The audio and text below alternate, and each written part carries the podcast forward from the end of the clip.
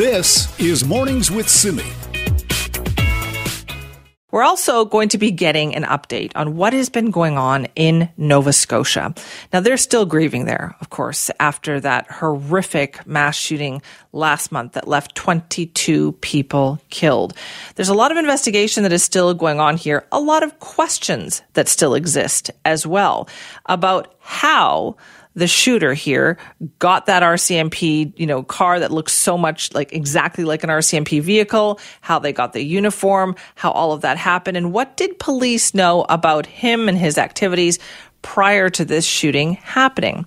While we're getting more information on that, joining us now to talk about that is Global News Halifax journalist Elizabeth McSheffrey. Good morning, Elizabeth. Good morning. How are you? I'm good. Thank you very much. I know there's a lot of discussion right now about uh, one of the former neighbors of the shooter here, Brenda Forbes. What do we know about what she's been telling us?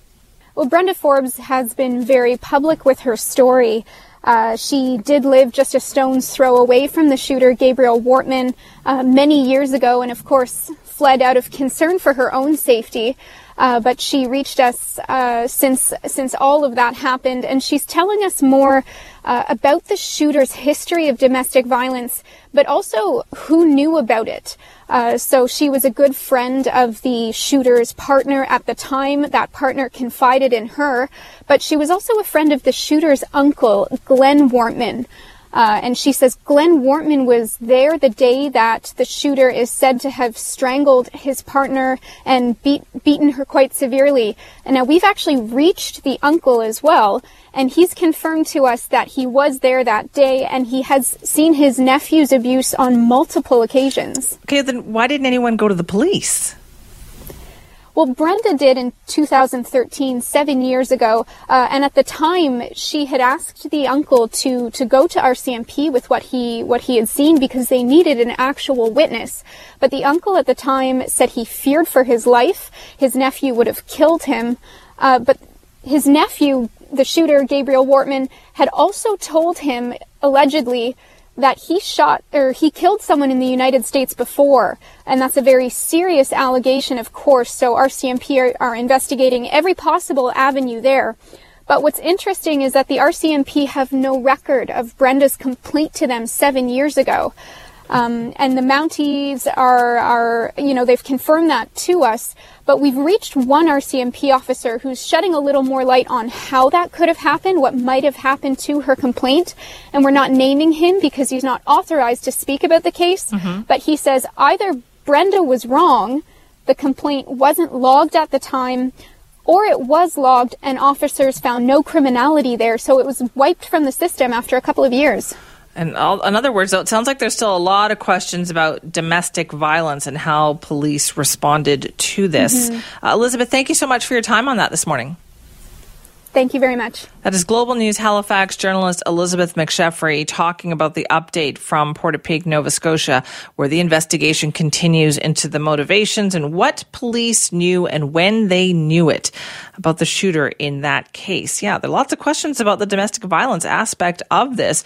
Did they know? Did they have reports on this? Did they not investigate? Uh, you know, were there guns in the home? Was any of that looked after?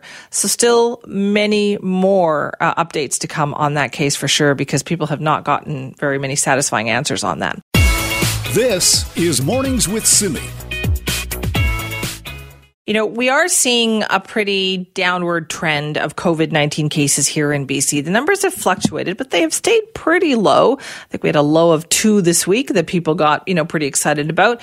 And then we saw 21 and, you know, we're still in the double digits for the most part, but very low double digits.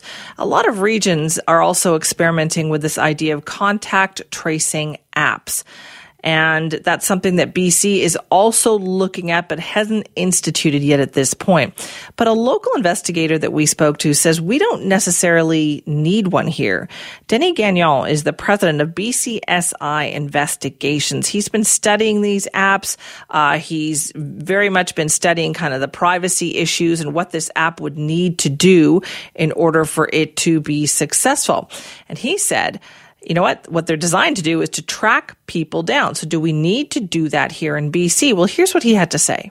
Well, Denny, thank you so much for being with us to talk about this this morning. So, you have an interest in contact tracing. What is it about this current situation that really interests you? Well, it, I've been watching it for quite a bit, being a private investigator, and, and basically, contact tracing is global detective work. So it's created a huge interest, you know, to see how this is going to develop. It hasn't. It's a kind of unproven to this point if it's going to work or not. And also, basically, contact tracing. The definition is the detection of anyone who has been in contact with someone who has basically tested positive. Right. Okay. And so there's different ways of doing this, right? BC has been very aggressive in this approach. BC has been aggressive. I wouldn't say as aggressive as um, other countries in some cases because I don't think we wanted to get that intrusive. But it's basically, you know, the more old-fashioned epidemiology by phone, contacting people that have been in touch with other people, and basically they're using phone technology, um, you know, to contact those individuals. It has been done through the the medical system for a long time, but meanwhile, other countries have been much more aggressive and much more intrusive in using apps and and uh, using Bluetooth technology. So, what do you think we should be doing?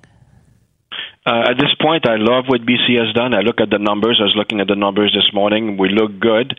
Um, there is a, a huge being a private investigator, there's a huge concern from my part in regards to uh, privacy is a big thing, and where does that data, once collected, is going to go?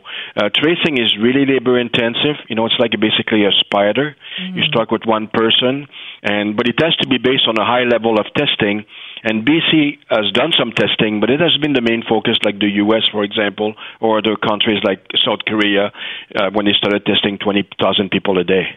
Right. So you're saying, do we need to up that? Do we need to be more aggressive with the contact tracing, do you think? You know, I struggle with that. Uh, uh, because I am Simi, because I'm not sure. I don't. It, it, is, it is unproven at this point, right? There are several countries: Israel, South Korea, Taiwan, China. I mean, they've been tracing with CCTV footage, uh, credit card transaction, uh, mobile phone data, credit card, you know, Bluetooth, yeah. Bluetooth tracing. I am not certain at this point, our number, I mean, we, I'm looking at the number today. We have 100. I'm not saying that it's great, but we have 149 dead in BC, 2,400 cases. Canada, 80,000 cases, 6,000 dead. I look at the U.S., 1.5 million cases, 93,000 uh, dead. But South Korea, which could be inaccurate, I'm not sure, 11,000 cases. 264 dead, so it's about double what BC's got. Um, you know, there is pros and cons on, on that type of data, but when you call the, the restaurant now in, in BC, they ask you for your name and, and phone number so they can have a contact. That's no different when you make a reservation before. Right. That doesn't change You know, so that's really similar, and I don't think we have to take the pendulum in putting CCTV cameras all over the streets, like you know they have in many cities like London, um, you know some of the European cities, and but and I'm not certain we need to change the model right now because it seems to be working for us without being so intrusive that the pendulum goes completely with collecting all kind of data on each person. People's medical history is a big concern. I know I was reading about Hawaii as well, where they have been very aggressive with tourists who arrive there, forcing them to quarantine, giving them hotel key cards that can only be opened up once. And then after that, you can't open your door. So that way they know if people actually leave their hotel rooms. That's pretty aggressive, don't you think? I don't know if Simi you'd like to go to the beach or Hawaii and be monitored every time. I've, I've been tra- I've traveled in China and I've been monitored very very closely. And you know this is a different approach you know where everywhere you go you have to scan your passport and so on and you're monitored constantly. Um, canada hasn't reached that level yet and you know if it's working and it's i mean is it working or it's not? I think it is. So why would we change the model? But again like i said this contact tracing is unproven technology but my big concern is that if a private company and i won't name any names but you know some of the large players that are trying to find an app that's going to work when they collect this data but it's no different than Facebook and Instagram and all that. They're collecting data. You know, you, you, search the internet on Google and you search for a store and you would, and then you get a contact. They want to sell you a pair of running shoes, right? So they are Right. putting cookies in your computer and so on. But this is, we're talking health. So I have to balance now privacy versus health safety. And that's a pendulum I've been dealing with now for the past three months, trying to figure out should it go there or should it come back to the center? That sounds like you're still kind of on the fence on it. I am on the fence because I well I'm more on the fence thinking that we should keep the model the way Dr. Bonnie Henry has been doing it and, and Adrian Dix. You know, they've done, in my view, a fantastic job. And so if it's working, I don't think at this point we need to change the model if we're getting great results. That's kind of my view. All right. Well, Denny, thank you so much for being with us. You're very welcome. Thank you, Simi. Have a great day. That is Denny Gagnon. He's the president of BCSI Investigations. He's pretty much an expert in tracking people down. That's what he does for a living. And he thinks, you know, we may not necessarily need these contact tracing apps. He thinks BC has done a great job so far with the way we're at it. But it really does look like that is the future. It looks like that is the way so many other jurisdictions are going. Are you comfortable doing that? This is Mornings with Simi. Find out what it is that Nikki Reitmeyer uh, has been up to. Turns out, with all the interesting stories that she covers, she's found another one birth control for pigeons. Now, if that sounds kind of familiar to you, you think, you know, I've heard this before. Well, they actually did a pilot project on this that started 18 months ago, and now that same pilot project has expanded into phase two. So, what is it all about? Well, Nikki explains. Like any major city, Vancouver has a lot of pigeons. A lot of pigeons. So, to address the pigeon problem, about a year and a half ago, the BCSPCA and TransLink launched a pigeon birth control program.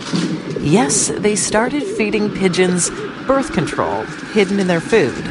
The pilot project seemed to be successful, so now they're launching phase two more feeders with birdie birth control to further regulate our pigeon population. Dr. Sara Dubois is the Chief Scientific Officer at the BCSPCA, and she explained why this program is so important. As you know, if you're a transit rider, there can be a lot of pigeon poop around. And so this has been an issue for TransLink as well as many other organizations and businesses for a long time. And they're always looking for solutions to reduce the nuisance of the pigeons and the poop of the pigeons, but at the same time to find an, a long-term solution and in TransLink's case, unfortunately, some of these pigeons have actually been hit on the rails and they've caused a fire. If you might remember a couple of years ago, there was a whole day of a transit system that went down on this TransLink SkyTrain because of a pigeon nest fire. So it has a lot of consequences and it, it costs money to maintain these things.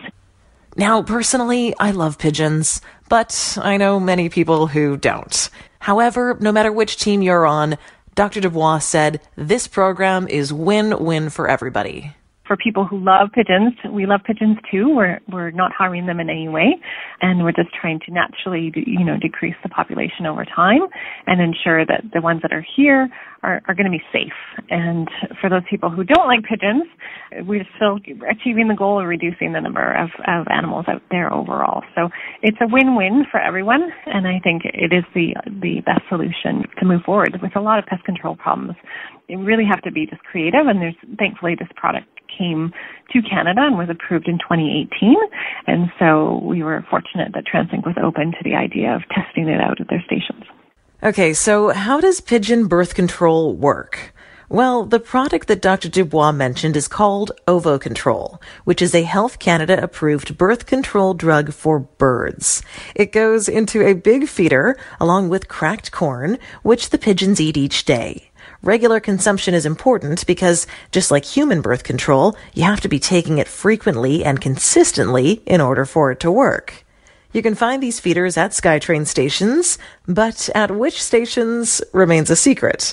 And that's because, believe it or not, they've had their equipment stolen in the past. However, the project is in phase two now, which means it's been expanded to eight SkyTrain stations in total. That means there's four stations with the active substance Ovo Control and four stations that we're using as controls that just have cracked corn. So the feeders are set off every morning at 7 a.m. and the birds flock to eat it. And just like a daily pill, as long as they're consistently eating enough of the substance at the four active stations, we expect to see a decrease in pigeon populations over time. Here are some other interesting facts about pigeons that you may not know. Humans and pigeons have a long standing relationship. In fact, archaeologists have found images of pigeons in ancient Mesopotamia, modern day Iraq, dating back to 3000 BCE. They're considered to be the oldest domesticated animal. Pigeons reproduce all year round. Each time they lay about one to two eggs that hatch after 18 days, and their babies stay in the nest for about four to six weeks. Also, pigeons are monogamous, meaning that, generally speaking, they have just one partner for life. Another interesting fact this pigeon birth control, it only works on birds.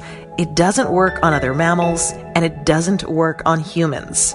If another bird species does eat a little bit of it, it probably wouldn't be too big of a deal because in order for it to affect the hatchability of their eggs, they'd have to be eating it regularly, like the pigeons do. It's not going to affect them. And t- pigeons tend to flock and eat in the same location every day.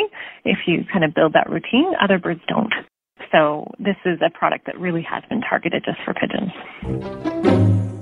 This project has been expanded into phase two, but just how successful it will be remains to be seen. It's going to take a little more time before we understand the effects that it's having on our pigeon populations. And while the concept of pigeon birth control does frankly seem a little bit strange, it's actually a pretty great idea. It's not harmful to the birds at all, and it safely and humanely reduces overall pigeon populations, leading to less mess on the SkyTrain platforms, less train disruptions, and better conditions for transit users. For 980 CKNW, I'm Nikki Reitmeyer trust Nikki, right, to come up with that and find out all about that. But it is pretty fascinating. Birth control for pigeons. This is Mornings with Simi. Well, this week was a really important week for us here in BC, right? We kicked off phase two of the provincial COVID 19 recovery plan. Things were opening up. I think people were feeling pretty positive. Lots of businesses kind of getting back into businesses. So are things returning to normal? Well, the Greater Vancouver Board of Trade has some new polling that they have just made public this morning, taking a look at how business owners are feeling about things right now. The president and CEO of the Greater Vancouver Board of Trade, Bridgitte Anderson, joins us now. Good morning, Bridgitte. Good morning, Simi. It sounds like there's still a lot of apprehension out there for business owners. Yeah, we are clearly not out of the woods yet. Uh, our recent survey shows that one in four businesses are feeling prepared to restart. And, and some of the reasons for that is around operating cash. And that really has been the key pressure for businesses throughout the crisis beginning in March.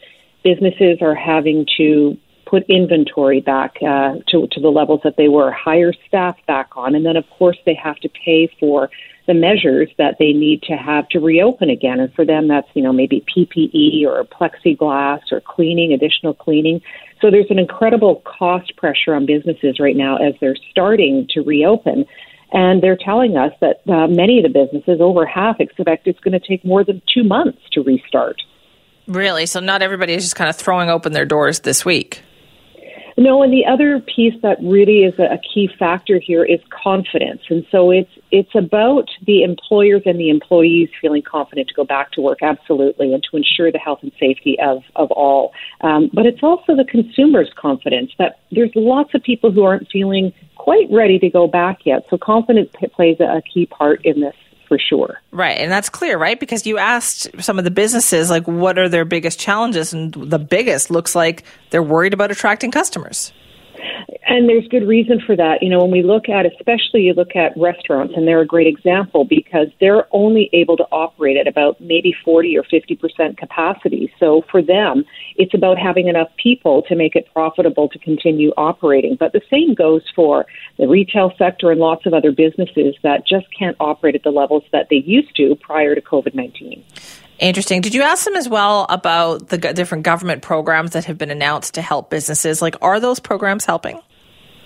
There is no question those programs are incredibly helpful, especially when it comes to the wage subsidy. Those that's really shoring up a lot of businesses, and you know it was good news to hear that the government is going to extend this. A third of the businesses expect to or have applied for the wage subsidy. So the take up on that is not as much as maybe uh, even the government expected. So interesting uh, to note there. But as well, you know, when we look at commercial rent assistance, and this has been a key, uh, I would say, pain point for businesses throughout this uh, this crisis. We've only seen that uh, maybe a quarter were about were unable to pay their rent in April in full, but only 16 percent expect to qualify for any rent assistance. So there's clearly a lot more need there because uh, you know we're we're hearing that rent is a, a big expense for business. There's no question, mm-hmm. and they're really struggling there. So we know obviously a lot of businesses had to lay off staff as well. Did they? Did the businesses also talk about the other ways in which they were impacted? Well, I think firstly on the layoffs, because there is a little bit of good news here, and uh, I certainly want to take a moment to highlight that. So we, this is the third time that we have uh, worked with the BC Business Council and the BC Chamber of Commerce to survey businesses across British Columbia. And in this survey that we did, um, we're finding that on average, businesses have laid off about 12 employees, but that is less than what we saw in the first and the second survey. So it is clear that businesses are bringing employees back on and using that wage subsidy to do that uh, for sure. That is a good sign, then, right? So you'd expect that perhaps we did hit the bottom already. We did, and I guess if there's another uh, piece of good news in there as well, we're uh, we're seeing about a third of businesses, or almost a third, have been able to pivot to some sort of digital strategy. Uh, for many, uh, that's an e-commerce platform, or for restaurants, they've been able to provide takeout. And so, I, I think it's important to recognize the innovation and the creativity by businesses trying to do whatever they can to keep things running uh, on some level. Right. And you said this was the third time you have done this. So, was there anything else in there that you found particularly interesting? Uh, you know, one of the things that was that did stand out as well is that we asked businesses about the ease of application when it comes to um, working to try and get these government measures, and uh, we found that only about a third of those, or found about a third of the the businesses who had been applying for like the wage subsidy or rental assistance or those kinds of things are, are finding that uh, the, the process is difficult. So that's a pretty high number because we are hearing that individuals are able to access funding very quickly. The money is showing up in bank accounts uh, with right. with very little difficulty. But businesses having some some difficulties, and you know, um, have spoken to government at uh, all levels about this. That it is a complicated process, especially trying to factor in whether businesses are eligible for the wage subsidy. That does take time. Um, but given the take up hasn't been um, as much as government would expect it, there could be some changes there. Okay, so then overall, this is the third survey you've done. Are you going to continue to do this? Continue to talk to businesses? Absolutely. You know, I think it's very clear that we are at the beginning of the recovery stage. So we'll go back to businesses in a few weeks and find out how they are managing uh, because this is going to be a, a gradual process. Uh, I think, you know, both the Premier and Bonnie Henry have said that it's a dial and mm-hmm. it's, uh, it's not a switch. And so we want to ensure that we're hearing from businesses how they're managing and what those pain points are so that we can advocate on their behalf. All right, Bridgitte, thank you. Thanks very much, Simi. That's Bridgitte Anderson, President and CEO of the Greater Vancouver Board of Trade. So for the third time, they have surveyed their thousands of business members that they have there to ask them how the businesses are feeling about this COVID-19 restart and recovery program. 75% say they are concerned about attracting customers or revenue for their business. That is a huge number. 31% are concerned that they don't have enough operating cash for expenses or uh, to or, or they're worried about meeting safety standards. Thirty nine percent say they are, you know, the biggest challenge that they're facing is bringing staff back to get everything up and running again. What are some of the other challenges they identified that the governments haven't fully allowed to their business perhaps to open yet? They're not on the list or they're not yet fully prepared to meet the new safety guidelines that are out there. 30% said that as well. But clearly, you know, getting you in their stores, getting you to spend that money, that is the number one concern for businesses out there right now. 75% identified that as the number one challenge that they are facing right now. And you know what? That's to be expected. Not everybody switched to online spending either. Retail spending down 10% uh, last month. I think it just means that people are waiting to see what is going on. This is Mornings with Simi. One of the significant outbreaks that uh, Minister Dix and uh, Dr. Henry spoke about uh, in the poultry sector was a result of people coming to work when they should have stayed home. Uh, that shone a light, a graphic uh, example of what we needed to address going forward, not just within this pandemic, but broadly. Now, that's Premier John Horgan talking about the issue of mandatory paid sick days. And as you also heard him say, that's an issue that has been front and center since this COVID 19 pandemic began. A lot of people cannot afford to stay home from work if they are sick. This isn't a new problem. So, what is different about this time? Like, are we actually going to see some action on this? Joining us now to talk more about this is David Fairey, a labor economist and the co chair of the BC Employment Standards Coalition. David, thank you for being here. Oh, you're welcome, Sammy. Does this sound like a different time to you that we are talking about this? Like, will something change this time? Well, I hope so. Um, the issue of uh, paid sick leave has been uh, top of mind for public health officials for quite some time, and, and medical professionals have been calling for paid sick leave because because every year, as you know, in the winter we we go through uh, flu and flu and cold uh, ep- epidemics, and um, and people will stay home and. Um, or go to work sick, uh, typically because they can't afford to stay home uh, without pay. So I think uh, the the COVID nineteen uh, pandemic has just brought this uh, issue to a head uh, because now uh, now uh, the, the public health officials are are are. are are calling on people not to go to work, and uh, our politicians, uh, Premier Horgan, are saying it's uh, irresponsible uh, to go to work sick, uh, no, no matter whether or not you've got COVID 19. You should not be going to work sick. And so this has just brought it to a head. So then, how would this work then? Because obviously, if you have some people have jobs, they have benefits, and they get their sick leave, but a lot of people are self employed or their job doesn't provide for that. How do we make that happen for those people? Well, the the way in which mo- most people uh, are most people who, uh, who are working are employees there is a problem, of course, for people who are self-employed, um, and it's possible that they could get private insurance. But currently, the Employment Standards Act uh, uh, provides the minimum conditions of employment for all workers, uh, for all employees, or most employees in, in British Columbia. And what we're calling for is uh, is that the Employment Standards Act should have a paid sick leave provision. We have we have unpaid leave provisions for various things, uh, such as uh, the illness for for children or domestic violence.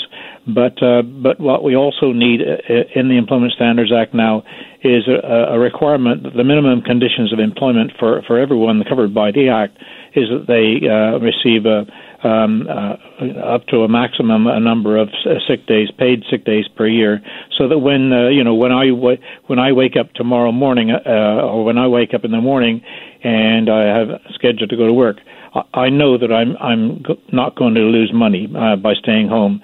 Currently, people are in a horrible dilemma of having to decide whether or not to go to work, and many people are uh, close to the line.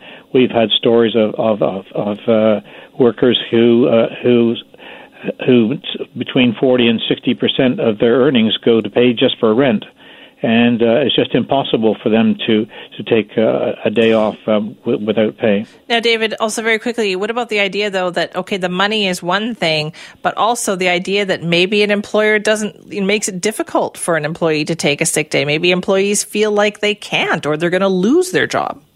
Yeah, well, this is another thing. Uh, employees are, are, are um, as we've heard uh, in in the poultry plant uh, cases and, yeah. and the in the fruit and vegetable processing plants cases, the the employees not only are afraid because they they won't uh, receive pay, but they're afraid they might lose their jobs. So uh, the provisions of the act uh, would be that your your job is protected if you stay homesick. That your your job is job protected leave as well as being paid leave. Interesting. All right. Well, David, thank you very much for that. You're welcome. David Fairey is a labor economist and co-chair of the BC Employment Standards Coalition, and they are hoping that this time things change. That because of the COVID nineteen pandemic, that we will finally see sick leave kind of enshrined in the BC Employment Standards, meaning that even if you're self-employed or whatever the case is, you do have self-employed to be a little bit more difficult, obviously, but maybe your manager makes it difficult for you to take a sick day. That this would help in those lines, but I'm not sure. Sometimes, you know, we feel that and we still feel obligated to go to work. Do you think that would help? This is Mornings with Simi. We, we know that earlier this week, Prime Minister Trudeau talked about keeping the border closed. This is something that BC has been lobbying hard for. It is now going to be closed until at least June the 21st. We haven't really seen a shutdown like that for this amount of time ever. But how are you feeling about it? Well, the Angus Reid Institute has been asking people that exact same question, and Executive Director Shachi Kurl joins us now for more on that. Good morning, Shachi. Good morning, Simi. So, how do people feel about this? Because I get, I feel kind of ambivalent about it. You know, I mean, there's no point in going down to the states right now. It just seems kind of risky. But how are other people feeling? Well, that sense of uh, call it a combination of caution and ambivalence is there. Although one would think that um, it, it, really is a tension point or a push and pull between looking at ways to start to reopen our economy versus that sense of, well, I don't want to go down there, so I don't care. But of course, uh, trippers, uh, visitors from the United States are responsible for dumping more than $10 billion into uh, the country uh, economically every summer. So um, that's always a consideration. But indeed, in BC, the the vast point of view is look, keep it closed far longer than June 21st. Maybe start thinking about an opening after September. September? Girl, that surprises me. Um, there is a significant number who say keep it closed even longer, but no, for the most part, it's lock it down over the summer. Let's see what things are looking like then. Really? Okay. Like, what about between provinces then? That's international borders are one thing, but I've heard an awful lot of people, and they've written me, and even just kind of out and about talking to people who seem to be also very concerned about, you know, uh, going back and forth in Alberta. Yeah, well, again, it's interesting because we are really looking to stay locked down and in our own sort of geographic bubble. So it's one thing to go have a drink on a patio. It's another thing to want to see a visitor from goodness knows where doing the same thing. Um, so again, you only have one in five. That's a, that's a minority of uh, people saying, "Look, uh, there should be no travel restrictions uh, between the provinces, and that people should be able to move freely as they want to." Uh, in BC, across the rest of the country, everyone else errs on the side of uh, I really should have total total travel ban. No flights coming in, checkpoints at the border, lock it all the way down, or at least uh, see what we've been seeing actually out of our leaders in British Columbia, which is strongly discouraging people from coming, although not necessarily right. uh, posting checkpoints at, uh, at at highways, but just saying, hey if you're from Alberta, if you're from other parts of the country, please don't come. Isn't that interesting? Isn't Shachi, have you noticed changes over the time of the pandemic? I know you've been polling all along. Well, we have been polling all along. We haven't necessarily polled on this issue, but the, I can tell you, Simi, we've been polling for the last two months. And the one consistent thing that I'm continuing to see is an erring on the side of caution, a sense um, among uh, British Columbians that, hey, we have come out of this certainly a lot better than other provinces, but we want to keep it that way. We want to be quite cautious about what a return a return to normal looks like um, across the board. Interesting then. So that caution hasn't really gone away, even though it seems like BC has has done well. That's right, and that pervades uh, every piece of what we're dealing with in life. So uh, it has it it, it influences uh, feelings about reopening schools. It influences feelings about reopening restaurants and and hair salons, and it has an impact on um, how quickly people themselves, if they have jobs to go back to, are looking forward to or wanting to go back to work. And in this case, it has an impact on how we feel about reopening borders and about interprovincial travel. So interesting. Shachi, thank you for your time. Yeah, it's my pleasure. That is Shachi Kurl, the executive director of the Angus Reid Institute. They polled people about how we feel on the decision to extend the closure of the Canada US border until at least June the 21st. What they found is that Canadians who live close to the Canada US border, 60% of them said they would definitely not day trip across the border this summer, even if it is reopened after June the 21st. That's a very big number. Uh, another 24% said that they probably wouldn't day trip across the border. So those two groups together, that makes up 84% of people who say they really don't think they're going to day trip across the border into the United States even after the border, if they think the border is open after June the 21st. So that's huge. Only one in five, 19%, said the border should actually open after June the 21st when this current deal situation expires. Most people, 42% was the, the, number one choice said September is when they're thinking the border should open. What do you think? How do you feel about that? Simi at cknw.com or call our buzzline 604 331 2899. This is Mornings with Simi. Well, we know this summer isn't really looking like how we thought it was going to look, right? Plans we may have had. Heck, I had a huge trip planned and it all got canceled. And I know that I'm in the same boat as so many other people. However, we also know BC is a beautiful place, right? It's a great destination for people all over the world. So it's time for us to explore our backyard perhaps a little bit more. That is one of the things that's going to be perhaps an advantage. We really have to help out all those tourist destinations right here in our own province this summer. So joining us now to talk more about that is Maya Lange, Vice President of Global Marketing at Destination BC. Maya, thanks for being here. Thank you for having me. It's a little bit of a different, I guess, um, feature focus for you guys this summer. Destination BC, but we're already here. yeah, you're right. Yeah, typically um, this time of year, you know, we would be starting to see many of our international travelers, our American travelers coming to British Columbia, but uh, and of course, British Columbians taking starting to take trips or planning trips for the summer. But of course, this year, as you said, is is a little bit different. So our focus will be on uh, getting British Columbians to explore more of their the beautiful place that we get to call home. Right. So we, are we talking about all the different destinations? Because I was thinking, well, there must be some great spa resorts in BC, maybe wineries, places that normally those international tourists would be going. Yes, you're right. And I think I think we British Columbians often don't even know our own province very well. I think we typically go to the same places every year. We, you know, we'll we'll go to the same place with our friends to go camping or visit family, um, and yet we have this massive province um, that is just waiting for us to explore.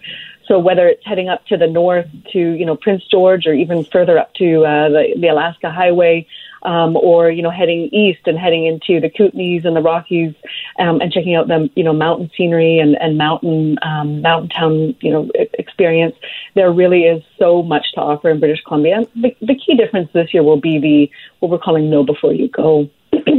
and so our website, as of June 1, our website will be updated to feature um, information about what communities are open, supporting, um, you know, businesses that are, are also open. We recognize that um, there's also going to be new uh, safety and, and health measures being put into place. So sharing a lot of that information on our hellobc.com website will, will be a, a big focus for us. Will there be incentives as well for BC residents to travel to different parts of the province, perhaps later in the summer? There'll be we'll be sharing a lot of information about about where to go in BC. Um, in terms of you know financial or financial incentives, I, I think you know businesses have been hurting so so much. I think really our our big focus is uh, to help those return to revenue and and uh, and so it's up to the businesses to decide whether they'll be providing you know uh, you know whether it's uh, discounts or otherwise. But really, for us, it's going to be to get to get um, British Columbians traveling around uh, British Columbia as, as, much as possible, where they're where they're welcomed. Um, we do recognize that some communities are not open to to outsiders at this at this time because of health concerns, but we'll be focusing on getting British Columbians to travel around BC and discover the amazing places we have to offer. Well, I am in. You can count me in as one of the people who will be doing this this summer. Excellent. It's a big it's a big role to fill though, two big shoes to fill though, right? Because I mean, international tourism is has a huge impact impact here on us in BC. It does. And in fact, um, although if you think about it, uh, about 60% of all visits to British Columbia are actually generated by the domestic market. Um, so it really is, we British Columbians are the ones that travel our province the most. And in fact, of the 23 million overnight trips or so, or so that British that uh, people take in BC, um, you know, the vast majority of those, so I think it's about 16 million of those, are actually by British Columbians themselves and Albertans. So, um, so we we really do take the bulk of of those trips, and so this year, you know, there's just going to be more that's going to be available.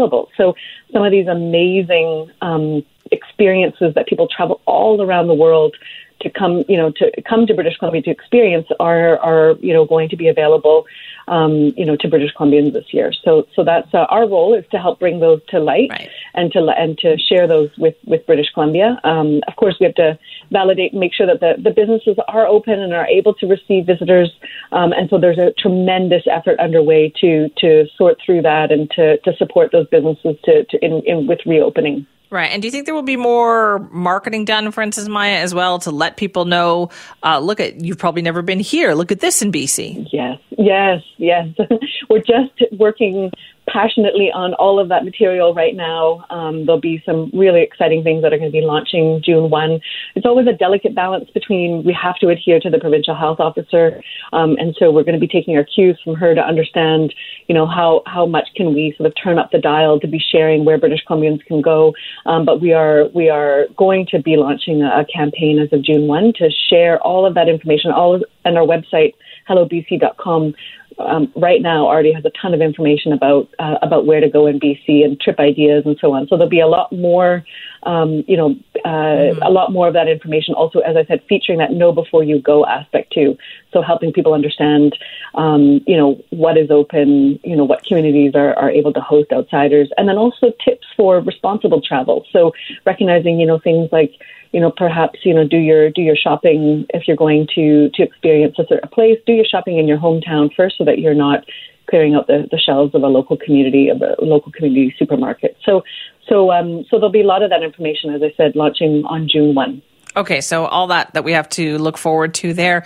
Uh, this is it's going to be really unique, but I guess there's also a lot of lessons to be learned from this here too, isn't there? Yeah, I think um, I think you know cautiously cautiously optimistic about Yeah. how we open up the the province. Um, with cautious optimism.